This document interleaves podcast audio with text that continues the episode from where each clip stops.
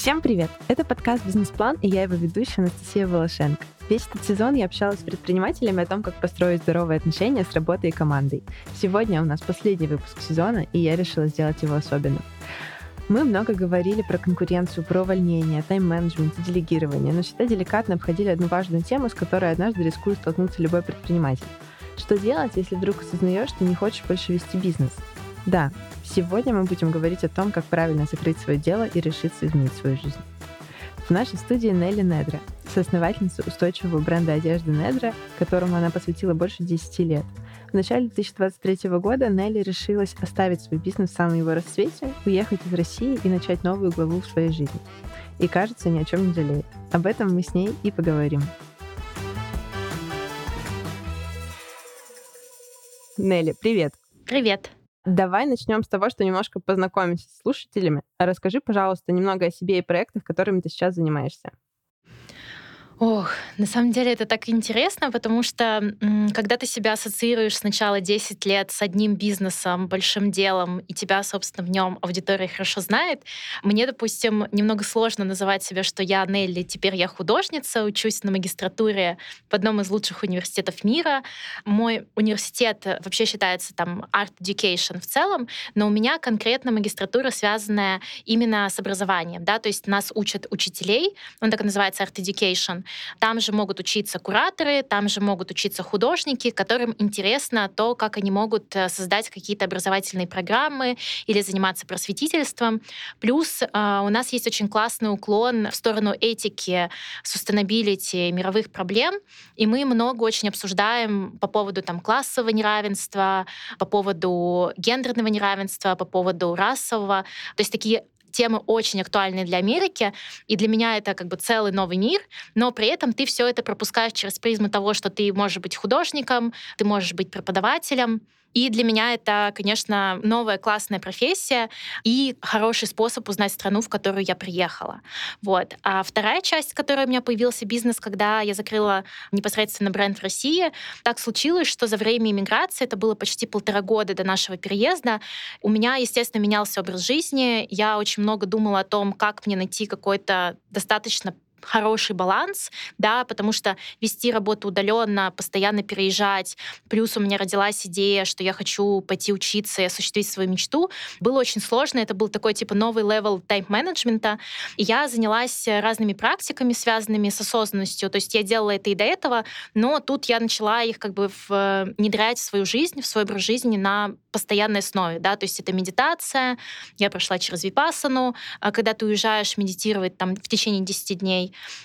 затем я прошла а, образовательный курс по практикам дыхания. И за это все время я, естественно, в своем блоге про это рассказывала, и очень много людей стали мне писать, Нелли, что ты делаешь, как вот у тебя получается, что ты так захотела сменить вектор своей жизни и реально взяла это и сделала. И ты как бы не перегорела, ты классно выглядишь, я действительно там похудела почти на 10 килограмм за вот эти полтора года. Я поправила свое здоровье, потому что когда я жила в Петербурге, у меня постоянно были проблемы. Так родилась идея моего чата, когда я создаю женское комьюнити, в котором у меня есть как темы, которые я раскрываю, плюс я даю практики, которым я научилась, то есть я училась им постепенно и в более глубокой форме, но я понимаю, что когда ты работаешь и живешь в мегаполисе, очень сложно, допустим, два часа в день посвящать обучению медитации, да, там медитировать или делать какую-то зарядку. Классно, если у тебя есть два раза в неделю пойти в спортзал, mm-hmm. и, допустим, у тебя есть 15 минут с утра, а может быть и меньше. И я за счет этого чата рассказываю людям, как поменять свой образ жизни. И оказалось, что из-за того, что я это делаю, как бы вокруг меня растет это комьюнити, это дает мне кучу сил. А второе, это помогает мне самой держать свою практику регулярной. И я понимаю, как сильно это меняет мой обычный распорядок дня. Я встаю в 6 утра, работаю сначала с Россией, потом работаю здесь на кафедре при университете, потом учусь, при этом еще успеваю жить. И это действительно очень круто, и это такая вторая моя часть. И плюс еще есть дополнительное, это то, что я консультирую молодой бизнес, помогаю молодым брендам с маркетингом, и это такой, ну, скажем, бизнес-консалтинг, да, который у меня не отнять ввиду моего большого опыта работы. И вот это вот такая целая вселенная, наверное, может кого-то напугать, но я вот как раз учу людей, что да, так можно, ребята, все нормально, я живой человек. Слушай, это на самом деле очень классный старт нашего разговора. Но давай немножко расскажем про бренд и вообще поговорим mm-hmm. про то, как вот и происходило это принятие решения о закрытии, mm-hmm. как ты там общалась с командой. Расскажи для старта, в каком вообще виде был бренд Недер перед закрытием, сколько у вас было сотрудников, какие были обороты, там, как вообще это все было устроено? Да, на самом деле прикольная история в том, то, что закрывали мы когда бренд, и мы общались с командой, что мы как будто бы закрываемся на нашем лучшем этапе. На нашем лучшем этапе это когда у тебя очень оцифрованный бизнес, то есть ты понимаешь, как он работает, как совершаются покупки, ты понимаешь, какие акции когда запускать, ты понимаешь, можешь прогнозировать, да, ты очень хорошо mm-hmm. можешь прогнозировать, что происходит. Когда у всей команды есть очень понятные задачи, у вас там не слишком много людей и не слишком мало, что вы в какой-то адской запаре.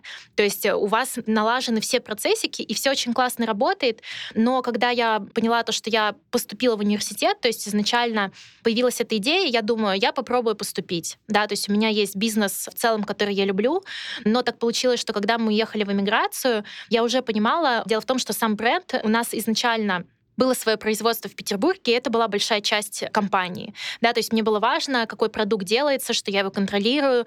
Мне очень важно было люди, которые со мной там работали по 5-7 лет. Да, то есть у нас команда была такая очень-очень слаженная именно в плане своего производства.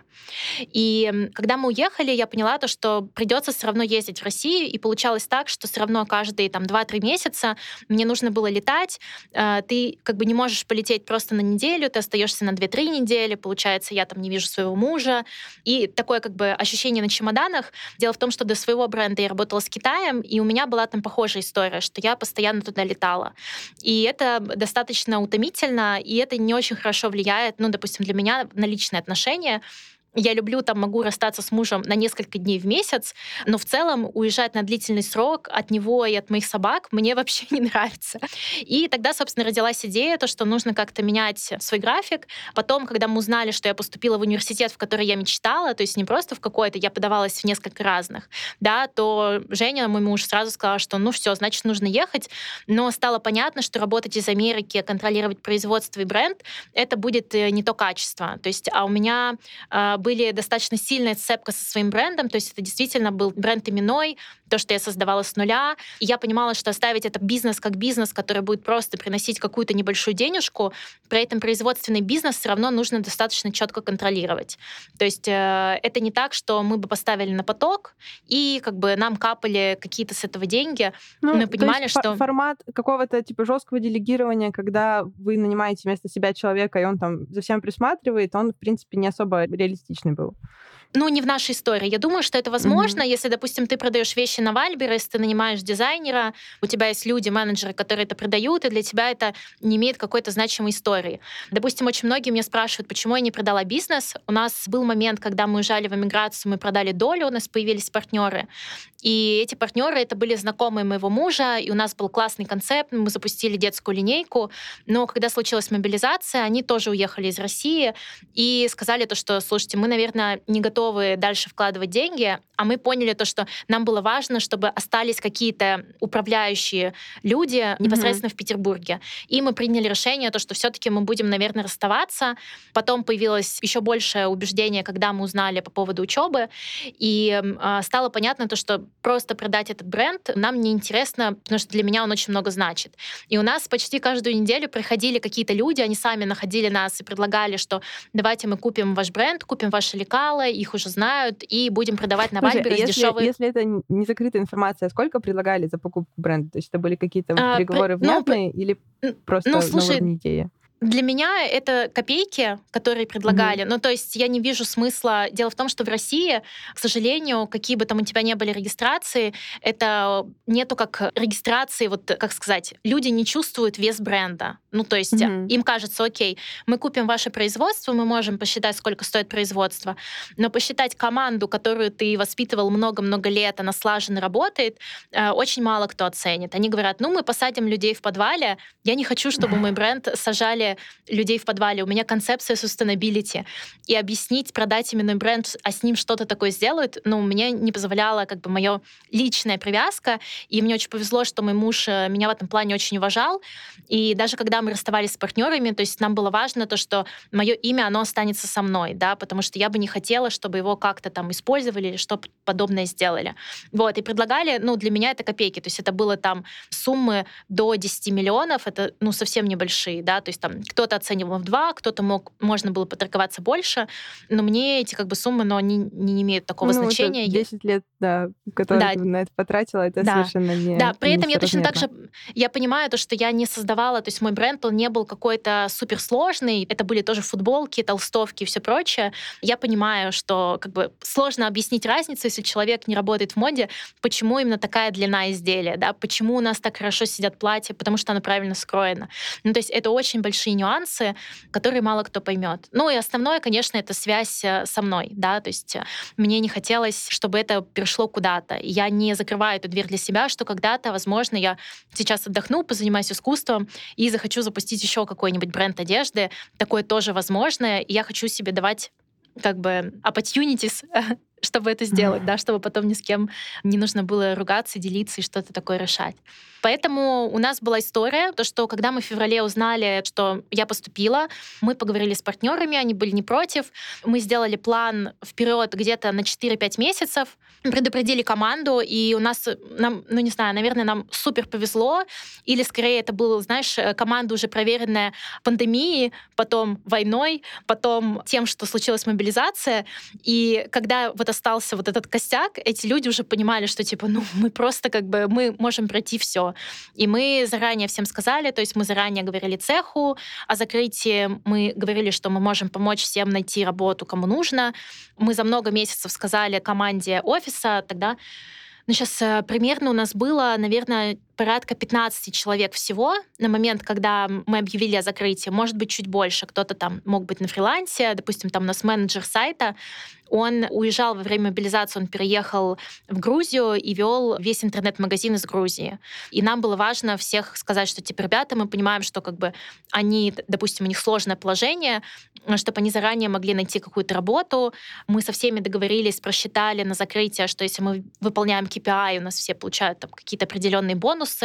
И, собственно, у нас получилось, что мы даже перевыполнили план, который мы изначально закладывали. То есть у нас каждый месяц он был еще, еще, еще лучше. И за счет того, что мы намного заранее продумали, как мы будем закрываться, я сама приезжала на поп-ап, когда мы распродавали все вещи, у нас осталось там порядка 30 единиц изделий. То есть все, что мы шили, мы продали абсолютно все. То есть у нас оставалось там какие-то просто, я не знаю, там выпавшие небольшие размеры.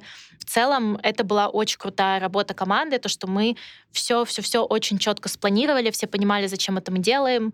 Мы потом все радовались, отмечали, потому что для нас это, ну, определенная тоже победа. Опять-таки, потому что мы sustainable бренд, и нам не хотелось иметь какой-то сток, который потом, не знаю, сжигать, выбрасывать, непонятно, как он будет реализовываться.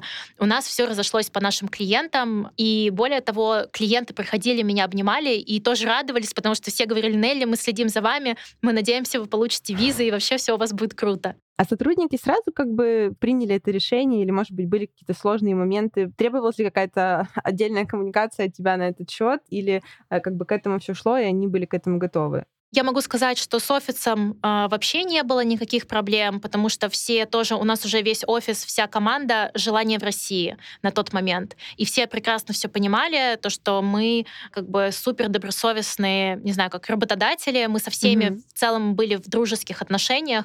Все знали то, что да, мы уже не живем в России, что они тоже не живут в России. И как бы есть такая возможность, да.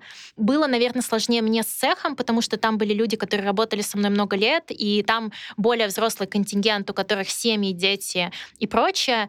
И у меня было условие, то, что мы предупредили их заранее. То есть мы не говорили им там за, не знаю, за две недели, мы сказали им больше, чем за полутора месяца. И мы их предупредили. При этом получилось так, что я приезжала в декабре с ними разговаривать. Они думали, что я им скажу, что вот мы закрываемся после декабря, на что они сказали, что мы вообще супер как бы благодарны, потому что весь год войны у нас было все равно очень много заказов и переработок, и все очень хорошо зарабатывали. То есть у меня зарплата у швей была почти в два раза больше, чем на рынке. И, соответственно, все как бы получали очень много, и более того скажу, я с многими переписываюсь, и у меня были, допустим, там швеи, которые потом после нашей компании пошли и получили должность выше, то есть они там стали главными проработчиками или главными технологами, и они супер благодарны, потому что та школа, которую давали мы, и ту безопасность, которую мы дали, потому что первый год был очень турбулентным, он был непонятный, и действительно кто-то там терял работу, кто-то закрывался, потому что какие-то цеха, там, допустим, владельцы уезжают, и они распродают свой цех, и, соответственно, люди без работы. Сейчас я думаю, что все стабилизировалось, но, как я узнавала, зарплаты у нас были действительно выше, чем в остальных местах. Это был ну, как бы, я думаю, самая сложная вещь. И было, наверное, два инцидента, которые сложные с людьми, когда как бы в нашу сторону не совсем корректно люди вели себя, но мне опять-таки тут очень повезло с мужем. Он во всех сложных ситуациях всегда говорит, мы лучше заплатим деньги, мы не будем ругаться, я не хочу, чтобы ты тратила нервы, и мы такие ситуации разруливали. Но это было просто то, что люди недобросовестно там себя повели как-то в конце не очень красиво, когда был именно момент, там нужно было что-то доделать, или кто-то там сказал, что я хочу, чтобы мне выплатили дополнительные деньги, якобы их не предупредили о закрытии, потому что они не подписали какую-то бумагу. Вот. Ну, ну это попытались воспользоваться этой ситуацией для какой-то да, личной да. выгоды. Да, да, угу. то есть там как, какая-то была такая не очень красивая история, и она скорее для меня была тяжелая морально, но потому что когда ты и так закрываешь бизнес, у тебя и так как бы с ним тяжелая сепарация, и кто-то себя не очень ведет, ты такой думаешь, ну зачем я вообще все это делал? А потом, когда уже прошло какое-то время, и вот я переписываюсь с бывшими сотрудниками, более того, почти все, кто у нас работал, они часто переходят в какие-то локальные тоже бизнесы или работают там с моими друзьями. Мы всегда поддерживаем связь. То есть у меня все вообще люди, с которыми я работала, мне кажется, там может быть 2-3 человека за 10 лет, с которыми я, ну, не в контакте и не в очень, как бы, даже не скажу, что в плохих отношениях, мы просто не общаемся. Со всеми mm-hmm. остальными людьми я общаюсь, мы можем встречаться на каких-то проектах, и это очень-очень теплые отношения с абсолютной, не знаю, признательностью за опыт. И более того, я могу сказать, что мне очень часто пишут другие предприниматели, если они видят в резюме, что человек работал в недре, они, скорее всего, возьмут его на работу потому что это значит, что это, типа, во-первых, человек, который умеет работать, и с которым очень приятно работать, да, то есть это такая очень хорошая школа была. Да, я как раз хотела узнать, есть ли вообще вот в этой индустрии такой шеринг э, сотрудников, потому что, допустим, в яхтинге такого очень много, ну, хорошие инструкторы, они на расхват, и э, если там где-то кто-то освобождается, то всегда все рекомендуют, советуют и делятся. Был ли у вас какой-то такой формат, что там похожим бизнесом вы предлагали поработать вот с вашими сотрудниками, которые освободились? Слушай, да, я сейчас вот как раз, когда занимаюсь консалтингом, ко мне очень часто приходят с вопросами, потому что, во-первых, очень сложно найти хорошие кадры, Угу. Казалось бы, да, fashion, но, к сожалению, ребята, которые учатся в институтах, часто потом не знают, как работать непосредственно с производством и работать с брендом, ну вот, э, когда у тебя реальная одежда, когда ты не придумаешь какую-то коллекцию, а когда ты запускаешь там 500 тысяч единиц, работаешь с фабрикой, технологами, конструкторами, и часто вот э, ребята, которые у меня работали, для них это очень классная школа. То есть я знаю, что все работают по проектам, очень часто, если ко мне приходят на консультации, я кого-то рекомендую, то есть говорю там, типа, пишу своим бывшим, ребята, есть вот такая работа, кто может взять? Берете на фрилансе или готовы пойти в долгую поработать? И я бы сказала, я такой, типа, fashion HR агентство, потому что я очень часто э, свожу с нужными специалистами и очень быстро это делаю.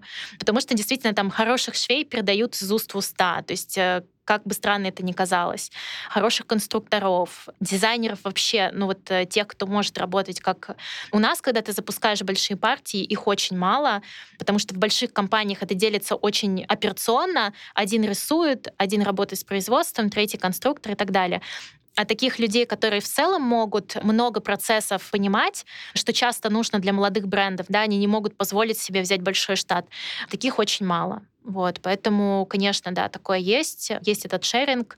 И я вот сегодня буквально списывалась со своей подругой, которая, допустим, делала нам съемки регулярно.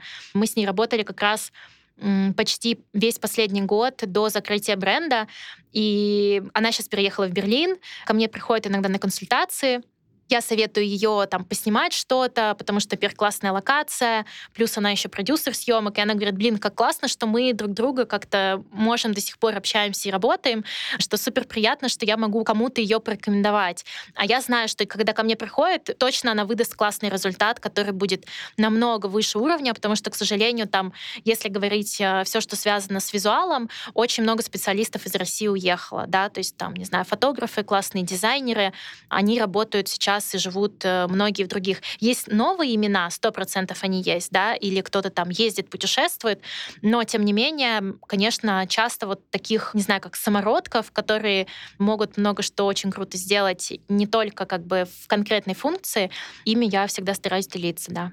А как отреагировали клиенты, партнеры, возможно, поставщики, магазины, с которыми вы работали на информацию про закрытие? Были ли какие-то тут э, недовольства или болезненные реакции? Ну, видишь, магазины мы продавали все через свой онлайн, то есть когда мы закрывались, mm-hmm. у нас уже не было как таковых партнеров, у нас был партнер, у которого мы делали пупапы. В целом они как бы все понимали, то есть у них не было никакой реакции, они такие, блин, жалко, потому что во многом, допустим, в Петербурге наш бренд очень сильно ассоциировался с таким комьюнити молодых предпринимателей, потому что мы одни из первых открыли магазин на Басковом переулке, это самый центр. Сейчас там типа кафе, рестораны, шоурумы, и мы были такой точкой притяжения, вокруг которой стали плодиться другие бренды. Многих мы продавали в своем магазине, и это такое было ощущение закрытия некой эпохи, да, когда mm-hmm. мы сказали, что типа мы совсем уходим. Я сказала бы, что это такая приятная грусть. Клиенты, кто-то писал, что очень грустно, что вы закрываетесь, потому что многие, допустим, не видели альтернативы и там тоже привыкли к нашему бренду, но тем не менее, как бы мне кажется, что человеческие факторы, у нас была такая хорошая аудитория, теплая, что не было какой-то плохой реакции поставщики, ну, писали, наверное, что типа жалко, потому что, опять-таки, поставщики у меня то же самое, как команда. Я со многими работала там а, чуть ли не с самого основания, да, были такие компании. С кем-то я работала там тоже в районе пяти лет. У нас были мысли, мы в какой-то момент там смотрели фабрики в Турции, но это действительно играет большую роль, особенно, допустим, в производственном бизнесе, когда ты налаживаешь контакт э, с каким-то поставщиком, и у тебя есть свой менеджер, но, допустим, сейчас ко мне приходят на консультацию презентации, я даю контакты своих личных менеджеров, и они уже смеются, что там, Нелли, от вас уже приходит там пятый человек, mm-hmm. да, у нас что-то mm-hmm. покупает, то в целом они ничего не потеряли, как бы клиенты к ним продолжают идти. Действительно, можно рассмотреть формат открытия агентства, такой связи людей. Да, но видишь, я в целом отличалась достаточно сильно от других предпринимателей, мне кажется, в fashion-бизнесе, потому что я часто даю контакты людей или там я делилась всегда своими поставщиками. Понятно, я не отдам своего сотрудника, если он сейчас полностью занят на моем проекте, но я никогда не была против, если у меня есть какой-то сотрудник на фрилансе, он со мной работает на проектах, и я его кому-то порекомендую. То же самое с поставщиками. Я очень часто делилась своими поставщиками с брендами, потому что, ну, это было бы глупо взять у меня поставщика и запустить какую-то абсолютно абсолютно такую же вещь. С другой стороны, их не так много. Я могу сказать, что все хорошие бренды в целом шьются, не знаю, 10 флагманских mm-hmm. таких классных поставщиков есть, у которых есть офисы в России, у которых все делают закупки тканей. И ты даже знаешь, что типа, ну, этот тоже покупает, ты просто не будешь, наверное, делать такую же вещь. Вот. Поэтому, мне кажется, оно, да, действительно так работает. И многих очень удивляет, да, то, что я могу поделиться какими-то контактами. Я делюсь это в формате консалтинга, то есть когда люди приходят ко мне и там платят мне за это деньги, но это скорее для важности того, чтобы объяснить, что ты не можешь в лоб написать какому-то незнакомому тебе человеку, и он будет с тобой также работать. Да, но если это напишет Нелли, что типа, слушай, вот от меня пришел человек, он классный, адекватный, пожалуйста, с ним поработай. Вот так-то нужно вести коммуникацию с, потому что, допустим, там производители одежды или поставщики, у них у всех есть своя психология, как с ними нужно общаться. Это как бы, как не знаю, специфика бизнеса, да. Ну, то есть там спрос сильно выше предложения, как я понимаю, поэтому да. они выбирают. Угу. Да, сто процентов. Знаешь, еще интересно, вот твои внутренние переживания, какие они были, когда ты только приняла решение о закрытии, то есть какие у тебя были страхи, и оправдались ли эти страхи в реальности, когда вы через весь этот процесс прошли? Ой, ну страхов, конечно, было очень много. Но мне очень повезло с моим мужем, потому что мы, когда начали с ним встречаться, при этом до закрытия бренда мы успели два года поработать вместе. Он, не знаю, даже выполнял функцию всего. То есть он там а, работал и проверял бухгалтерскую систему с бухгалтером, был бухгалтер, но он, собственно, строил эту систему.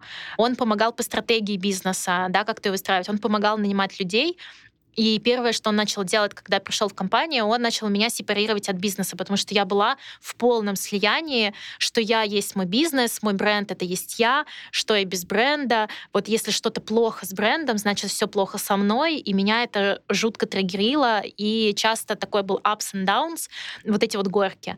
И когда было закрытие, мне, конечно, было очень сложно. Для меня это была, ну, сравнима утраты близкому человеку, потому что это опять-таки, очень важная для меня часть.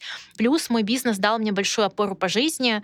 То есть он, как, не знаю, меня кормил, купила квартиру, я изменила свой, грубо говоря, уровень моей жизни, очень сильно поменялся и мой, наверное, в том числе социальный статус благодаря моему бренду. И сложно было представить, что я смогу вот так вот пойти в другую сферу и чувствовать себя также комфортно. Но мне действительно очень помогало. Там у меня был коуч, у меня был психотерапевт, у меня был семейный психотерапевт, и у меня был муж, который говорит, ты будешь супер художницей, все будет классно, просто давай как бы делай, и все будет хорошо. И он очень смеялся, я говорила, я хочу стать художницей, и вот я хочу какое-то время отдохнуть. И он такой, ага, конечно, ты будешь отдыхать. Так я и поверил. Я такая, нет, я точно, вот сейчас я точно отдохну. Меня хватило на две недели, и я придумала новый бизнес. который, собственно, а, я могу сказать, там за три месяца он уже приносит мне больше, чем мой бизнес, который у меня был до этого. Потому что просто он немножко на другом состоянии делается, есть другие задачи, и он не производственный, потому что производственный бизнес в России — это очень затратная часть. То есть все, что ты зарабатываешь, ты постоянно вкладываешь в производство, и тебе нужно, как бы, ну, допустим, там коллекция одежды, тебе нужно постоянно делать закупки наперед, да, ты все время, все время там что-то придумал новое, ну, еще один миллион рублей, хочешь еще новую машинку, еще полмиллиона рублей и так далее. То есть это очень-очень достаточно рисковый бизнес, когда ты работаешь с продуктом. То есть правильно ли я услышала, что были скорее такие внутренние страхи, которые связаны были с самоопределением, там, как я понимаю, с тем, что будет дальше? Вообще был ли страх там вот переезд в Америку как бы достаточно расходная задумка. Да. Или вы планировали инвестировать как бы вот в это обучение, в этот переезд, деньги, которые у вас просто накопились за время того, как вы занимались Слушай, у нас, у нас э, деньги у нас вообще не накопились, я тебе так скажу, чтобы понимать. Опять-таки, так получилось, что у нас 21 год, у нас случился рост бизнеса в два раза. Как раз у меня прошел мой муж. Год пандемии был достаточно сложный, но после пандемии все проснулись, мы сделали правильное позиционирование, и мы выросли почти в два раза. У нас выросла команда, у нас тоже в какой-то момент было там почти 30 человек. Все было очень круто, но мы очень много инвестировали. И на февраль 22 года мы пожали руки с одной крупной компанией, IT-компанией, что мы будем одевать все их офисы по всему миру. Потом случилось 22 февраля, и 80% нашего дохода просто ушло.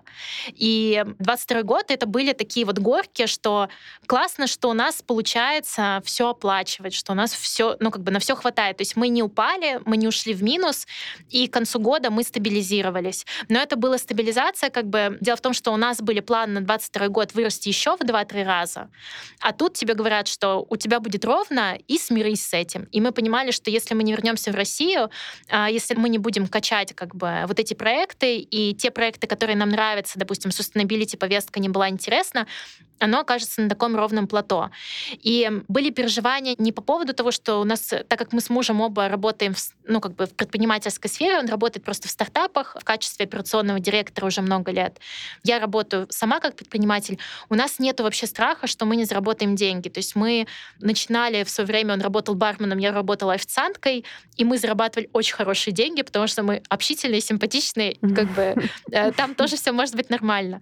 У нас был план, то, что когда мы закрывали бизнес, мы хотели получить какую-то сумму. То есть у нас сначала была сумма, мы продали долю в бизнесе. Этой доли нам хватило переехать и там год чувствовать себя комфортно. Потом мы закрыли бизнес так, чтобы партнеры получили свою часть денег, которую они вложили. Мы получили свою часть денег, чтобы у нас был на переезд, э, не знаю, э, какие-то, потому что там документы, у нас две собаки. Это достаточно дорогостоящая история.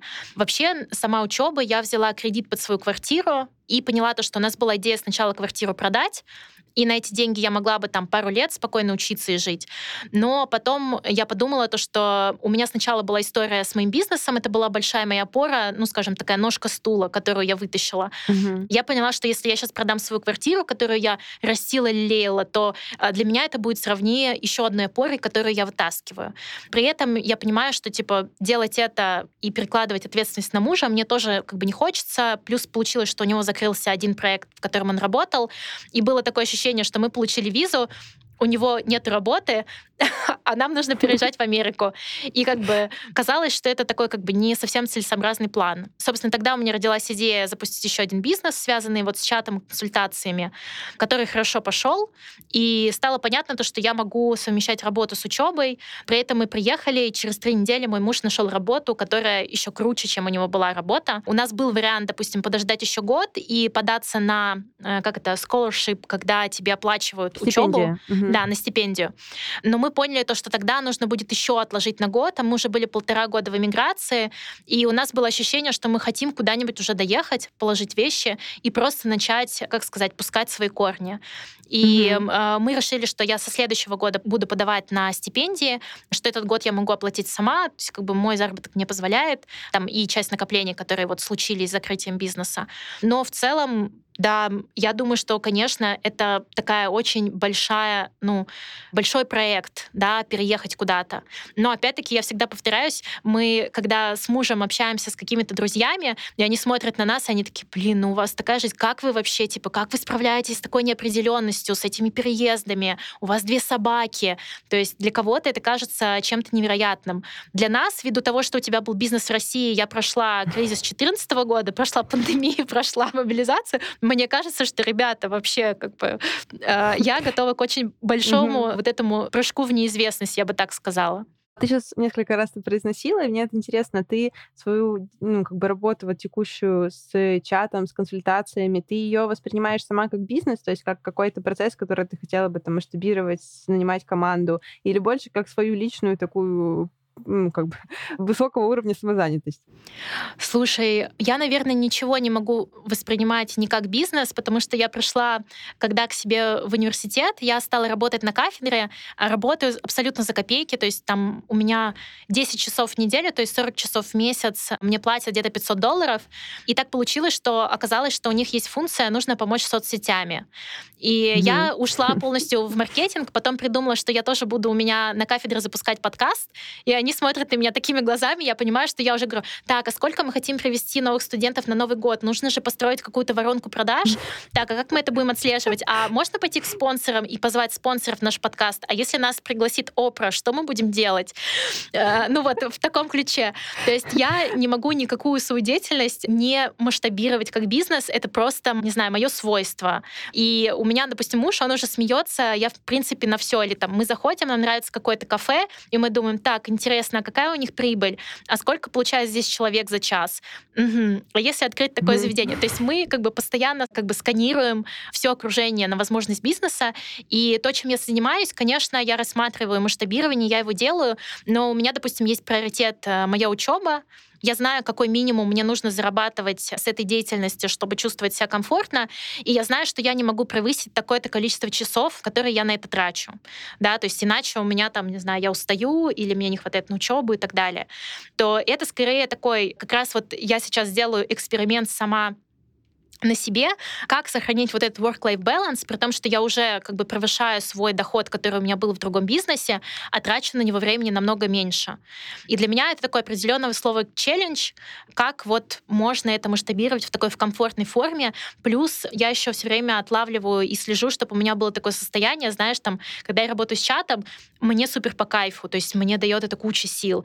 Если я начинаю уставать от какой-то работы, я такая думаю, так, нужно от нее уходить, что-то мне не нравится состояние, потому что если я в классном состоянии, я точно сделаю более успешный бизнес, сто процентов. Угу. Ну и как будто бы эти продукты, они очень во многом про трансляцию твоего состояния, там и чаты, и консультации. То есть я слабо представляю, как можно эффективно консультировать человека, если ты там уже сам супер выгоревший и думаешь о том только, когда это закончится, я да. уйду. вот, поэтому, да, наверное, да, да. это очень то важно. Есть, И очень круто. Вот мы сейчас э, работаем тоже с одним брендом, продюсируем на осень съемки, делаем один спецпроект, и я понимаю, что я такая, о, нужно написать вот этому, нужно написать вот этому человеку. И я переписываюсь тоже там с ребятами, которые находятся в разных уголках земли, и все такие, блин, ты не поверишь, ты мне написала, я сейчас как раз это делаю, давайте сделаем это вместе. И это очень здорово, да, и вот на такой энергии я очень люблю работать, когда все делается очень быстро, эффективно, когда все как бы быстро склеивается, да, потому что все в подходящем, не знаю, как состоянии, ресурсе и так далее. Такое я очень люблю, и, ну, мне еще нравятся интересные задачи. Я, то есть, как бы кайфую. Изначально мне казалось, что, типа, ну как вот я смогу это делать с Америкой? Вообще абсолютно классно. Мне нравится даже, что я просыпаюсь рано, и меня это супер дисциплинирует, да, или я вечером пишу отложенные посты для Москвы, и знаю, что там у людей в 8-9 утра от меня будет уже вот такое вот задание, они до обеда его смогут сделать, и я там потом в 7 утра читаю, так, отлично, все все сделали, можно написать, начинаем работать дальше. Звучит классно. Знаешь, еще интересно, вот твоя учеба, есть ли у тебя уже какое-то видение, как ты хочешь эти знания, которые ты там сейчас получаешь, использовать дальше? То есть это создание какого-то тоже другого проекта или для каких-то, ну, таких более творческих каких-то личных, не знаю, идей? Слушай, у меня вообще потрясающая учеба. У меня муж смеется. Я каждый день, когда прохожу занятия, говорю, я такое придумала, я такое хочу сделать. Во-первых, потому что совершенно отличается система обучения. И, как ни странно, когда мы сюда ехали, я думала, вернусь ли я вообще в Россию, захочу ли я туда ехать, да, как может это коррелироваться. То сейчас я понимаю, что я получаю здесь такие знания, что если я вернусь в Россию, и у меня будет возможность делать такие проекты, это, конечно, будет супер полезно для моей страны. То есть, что я действительно получаю какой-то колоссальный опыт, и я могу его потом транслировать в России. Не уверена, что в той России, которая есть сейчас, что это будет полезно, потому что это очень про этику, равные права человека и все остальное. Но в будущем я думаю, что это было бы очень классно. И, конечно, я все прикладываю на опыт России, потому что у меня, допустим, группа там есть ребята из Индии, из Мексики, есть кто-то из Америки. То есть очень-очень разноплановые. Там есть у нас девушка-армянка, которая по происхождению, ее семья здесь давно, но тем не менее она понимает как бы тот контекст, который в Армении сейчас происходит. И это очень интересно, когда мы шерим свой опыт, какой есть там у тебя бэкграунд, как у тебя в стране, а как я могу в своей стране помочь или поехать в другую страну и быть ей полезным, потому что везде очень разный контекст.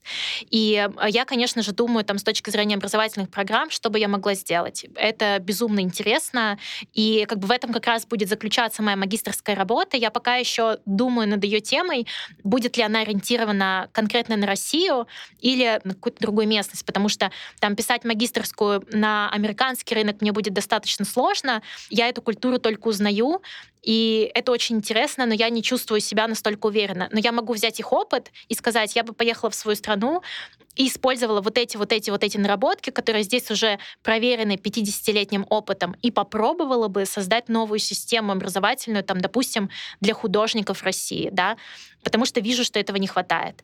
Второй момент, конечно, я сейчас вот подаюсь тоже на работу в студиях. Я хочу получить студию как для художника и делать свой проект, связанный с sustainability. То есть я пробовала это уже делать последние несколько лет в России. А, я делала и художественные работы, и работы с русскими скульпторами, дизайнерами из остатков моего производства. И тема mm-hmm. вообще экологии, экологических проблем или проблема э, людей, которые работают на производствах одежды, она мне очень близка близка, очень понятна и очень, я бы сказала, остра в плане, не знаю, попадания в сердце, потому что когда я работала с Китаем, я видела очень много страшных вещей, из-за чего как бы и родилась идея моего бренда, где будет устойчивое производство с хорошим, не знаю, там, условиями труда, и так далее. И мне бы очень хотелось сделать искусство тоже на эту тему, потому что особенно сейчас, когда мы видим, как э, мир меняется, компьютеризируется, многие говорят о том, что там через 10 лет 60% людей, которые задействованы на ручном труде, могут остаться без работы. А для меня это очень интересная история, опять-таки, как мы поможем этим людям социализироваться, да, как мы сможем помочь им найти другую деятельность. Когда ты только-только вышел, там, не знаю, из, скажем так, станции выживания, да, и приезжаешь на следующую станцию, окей, я нашел нормальную работу руками, а тут тебе говорят, мы ее тоже забираем, а ты как бы не хочешь mm-hmm. идти назад. И вот эти темы, они мне интересны с точки зрения искусства. И сто процентов я думаю, что ближайшие вот полтора года я буду много это изучать. Плюс у меня есть вот эта тема осознанности или тема там моего образа жизни, когда я работаю с медитацией, с практиками дыхания. Это тоже нацелено на то, как справляться вообще с тем, что происходит. И это тоже будет как-то отражаться. Я это отражаю там и в системе образования, насколько это нужно, чтобы фокусировать свой ум, да, как ты воспринимаешь информацию, для того, чтобы создавать большие проекты, что нам сначала нужно успокоиться, чтобы все не начали там между друг дружкой ругаться. Вот. И это все превращается в какой-то такой один большой котел. Что из этого получится, можем созвониться с тобой э, через пару лет. И вот тут эм, тоже плавно вытекает вопрос. Ну, то есть я слышу, ты говоришь много про то, что ты думаешь, как это приземлять там у нас в стране можно, как это могло бы кому-то помочь. И поскольку ты сейчас консультируешь предпринимателей, насколько я понимаю, большинство из них продолжают делать бизнес в России, как ты остаешься вот в этом контексте? Потому что, мне кажется, ну, как бы ничего вокруг тебя сейчас не располагает к тому, чтобы mm-hmm. понимать, там, что происходит здесь. Возможно, ты там как-то специально следишь. В общем, что тебе помогает оставаться в контексте и понимать, э, чем живут люди, которые продолжают развивать бизнес mm-hmm. здесь, какие у них есть проблемы и как их можно решать. Классный вопрос. И я себе тоже, это была вот одна из тех, мне кажется, точек роста, тот страх, который меня угу мне кажется, мотивировал в начале, когда я закрыла свой бизнес. Я тоже очень боялась, что я выпаду из контекста, или я не буду знать, или как люди будут мне доверять, потому что они живут там. И, собственно, как будто бы я могу потерять вот эту ниточку. Но ты знаешь, я продолжаю находиться в контакте с предпринимательским комьюнити, потому что очень много у меня осталось предпринимателей, которые либо уехали тоже куда-то, либо остались в Москве, и мы так или иначе все равно между коммуницируем, да, это, не знаю, там есть предпринимательские чатики, есть каналы, на которые я подписана, если говорить про моду, то я продолжаю следить за тем вообще, что происходит на fashion-рынке. И я тебе могу сказать, что все мои знакомые, кто работает в этой индустрии, ездят, не знаю, на неделю моды в Париж, говорят то, что русский fashion сейчас, ребят, вообще супер качает. Ну, то есть то, что ребята делают, как я называю, вопреки, это действительно достойно уважения. Я сама, когда переезжала, хотя я хорошо разбираюсь в нишевом, именно я бы сказала так, не люксе, да, но разбираюсь и понимаю в каких-то нишевых брендах, которые меньше, они немножко дешевле, а по качеству абсолютно такие же, потому что я производственник, и я любую вещь могу заглянуть и понять, сколько она на самом деле стоит, да, и почему я хочу ее носить. И я люблю какие-то такие прям необычные, классные бренды, которые, скажем, тоже локальные, но локальные там по всему миру, да, там скандинавские или американские. И я слежу за тем, что происходит в целом, и я вижу то, что русские ребята сейчас вообще не отстают. Есть просто сложность то, что до 22 года они все были готовы зайти уже на мировой рынок, и кто-то это уже делает. Опять-таки, я не знаю, как они с этим справляются, но они продолжают ехать, и потихоньку-потихоньку это получается, потому что все понимают, что то, что происходит, не говорит о том, что люди, которые делают эти бренды, они плохие. В целом, в контексте я бы сказала, что мой как бы круг, да, он меня вытаскивает и помогает, как бы, что происходит. То есть я общаюсь с теми же модными редакторами, а, я читаю телеграм-каналы, все немножко адаптировались, все продолжают сейчас выезжать на неделе моды, как-то общаться, а если говорить про общий срез, да, то есть как бы мировые блогеры, я за ними следила и за какими-то брендами продолжаю просто следить. Бонус в том, то, то, что русские там блогеры не могут и достаточно долго и сложно заказать продукты из Америки, я сейчас могу заказать все, что я давно мечтала, и оно приедет ко мне просто супер быстро. Не знаю, какой-нибудь Sense есть такой известный бренд, который продает классный, у них очень подборка, одна из самых лучших, или Fairfetch, оно все доедет э, супер быстро сюда. Да, это точно теперь та возможность, которая тут доступна немногим. Знаешь, интересно вообще, вот ты говоришь, что у тебя были страхи, что это не будет вызывать доверие. Был ли у тебя какой-то синдром самозванца, когда ты начинала давать консультации? Вообще, как вот это был переход от э, я предприниматель к я консультирую mm-hmm. других, и мои знания и мои какие-то идеи имеют достаточную ценность, чтобы не делать самой, просто там рассказать, э, что можно это сделать кому-то, и взять за это деньги. Вот был ли какой-то здесь у тебя внутренний конфликт, может быть, или тебе легко это сразу удалось? Был, наверное, какой-то непонимание в начале, потому что я консультировала. Дело в том, что я много лет консультировала до этого. Я запускала много программ, ко мне приходили какие-то бренды за консультациями там, или проектами, но я часто это делала просто по дружбе, потому что там у меня было очень мало, то есть все мое время было на бренд, и mm-hmm. я могла там, не знаю, раз э, в три месяца с кем-то встретиться и помочь там что-то подсказать, что-то сделать. То есть я не делала это на регулярной основе.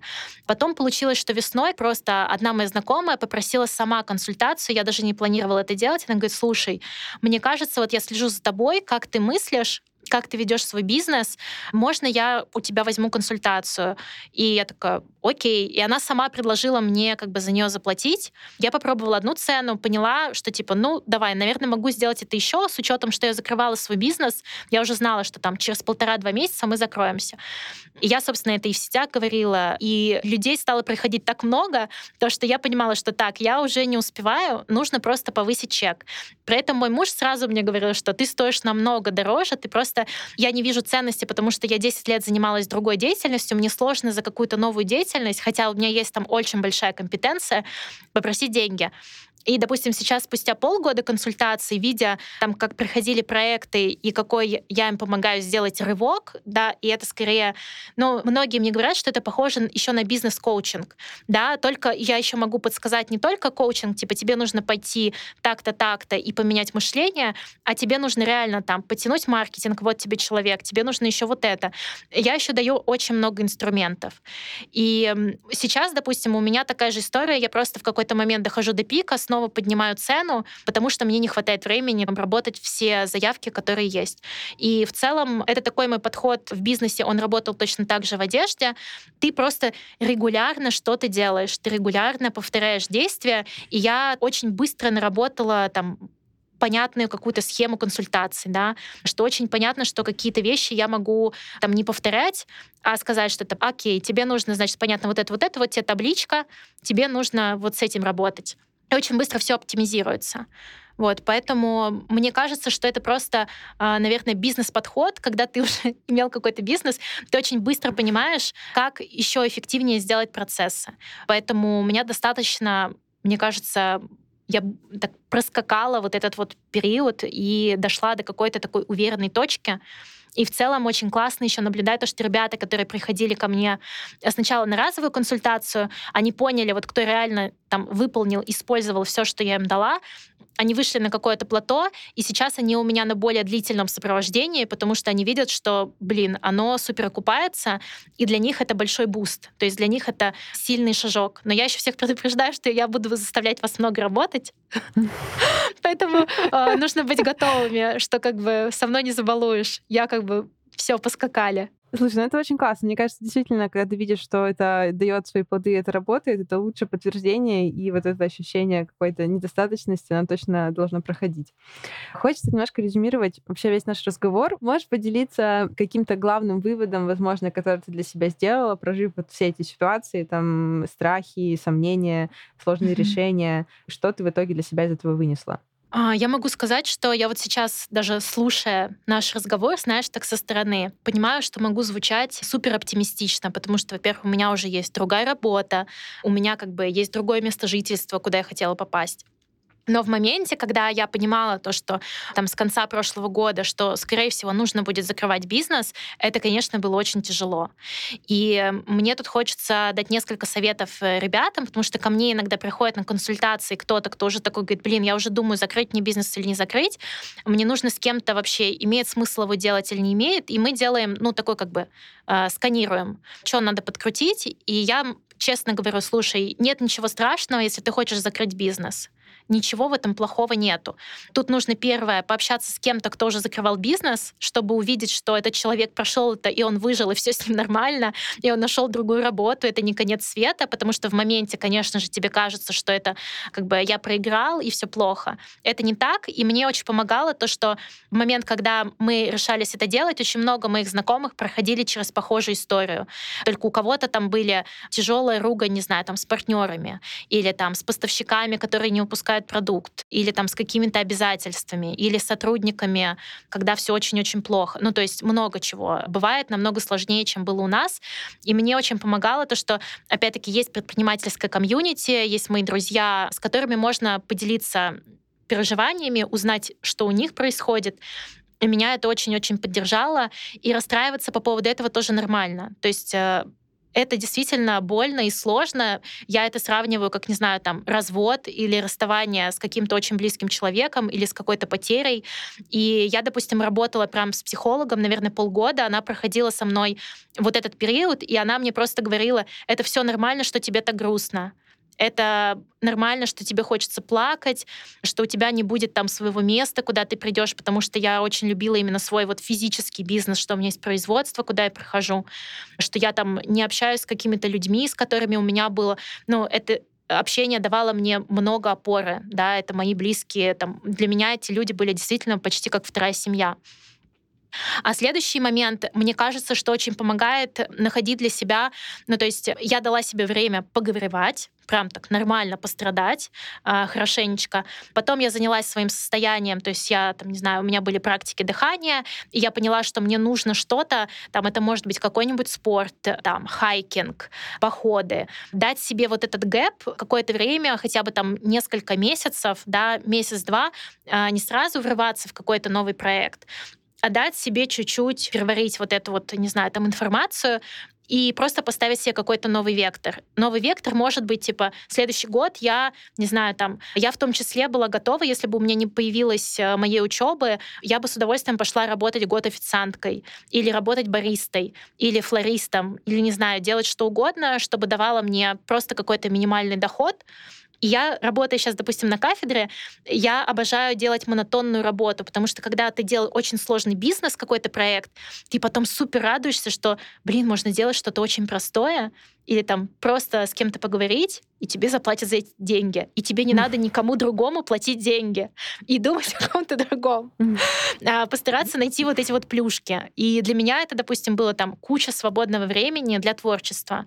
И когда я это осознала и направила это на совершенно другую деятельность, это, конечно, был безумный заряд энергии. И я хочу тут как бы всем посоветовать, сказать, что когда пройдет вот это вот плато грусти, сто процентов появится куча, не знаю, там, новых сил, каких-то новых увлечений, потому что если ты долго занимаешься каким-то своим делом, ты, как правило, забываешь об очень простых мирских радостях, обычных людей.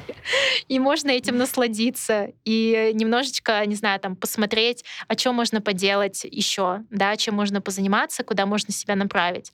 И там вообще еще целый гигантский мир возможностей. И последнее, третье, наверное, добавлю, то, что я тоже часто замечаю, когда ты как бы освобождаешь вот это вот место, да, туда заходит много всего нового, заходит много людей, и ты можешь как бы посмотреть на свою деятельность, а что я могу оттуда взять, да, то есть я из своего предпринимательства вынесла, что, а, я могу еще заниматься консалтингом, а, я еще, кстати, все равно разбираюсь хорошо в моде, и я точно так же могла бы просто вести какой-нибудь супер классный блог о моде, да, или просто у меня есть как бы в телеграм-канале какие-то посты, но мне вот интереснее там общаться с предпринимателями, я понимаю, что это мой главный вектор. Я понимаю, что у меня есть там еще такой третий, четвертый, пятый талант, который я могу использовать. И очень многих людей, вот мы, допустим, когда общаемся в чате, я понимаю, что очень многие люди не замечают, какие у них есть э, на самом деле таланты, чем они еще могут позаниматься. И они такие, о, класс, я же давно от этого кайфую.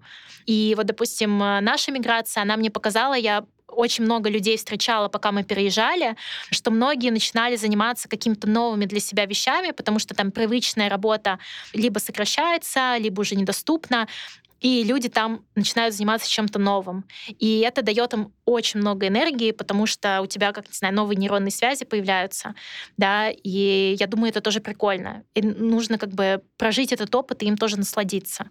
Спасибо большое. На самом деле, мне кажется, это очень поддерживающая история про то, что действительно не страшно даже что-то очень ценное для себя отпускать в какой-то момент. И за этим там, не черная полоса, а вполне, может быть, еще даже более белая, условно, чем была в процессе. Спасибо большое, что поделилась. Мне кажется, это многим может быть полезно. Да, я тоже, я очень хочу вообще обнять всех предпринимателей. Если вы сейчас проходите через этот опыт, или если у вас есть такие мысли, это нормально Это вс... Э, очень много людей через это уже прошли. И там, если посмотреть истории знаменитых предпринимателей, они 10 бизнесов до этого, как правило, закрыли, и они могли быть вообще другие, вообще про другие вещи, а потом они как бы, не знаю, там чем-то еще позанимались и открыли еще что-то. Поэтому все возможно. Пожалуйста, не унывайте, пострадайте и идите дальше, как сделала я.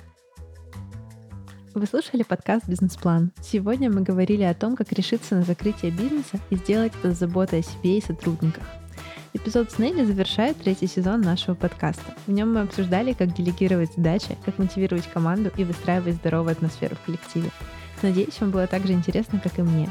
Если да, то оставляйте свои отзывы и оценки в Apple подкастах и подписывайтесь на нас в Яндекс.Музыке. Ну и, конечно, читайте бизнес-секреты.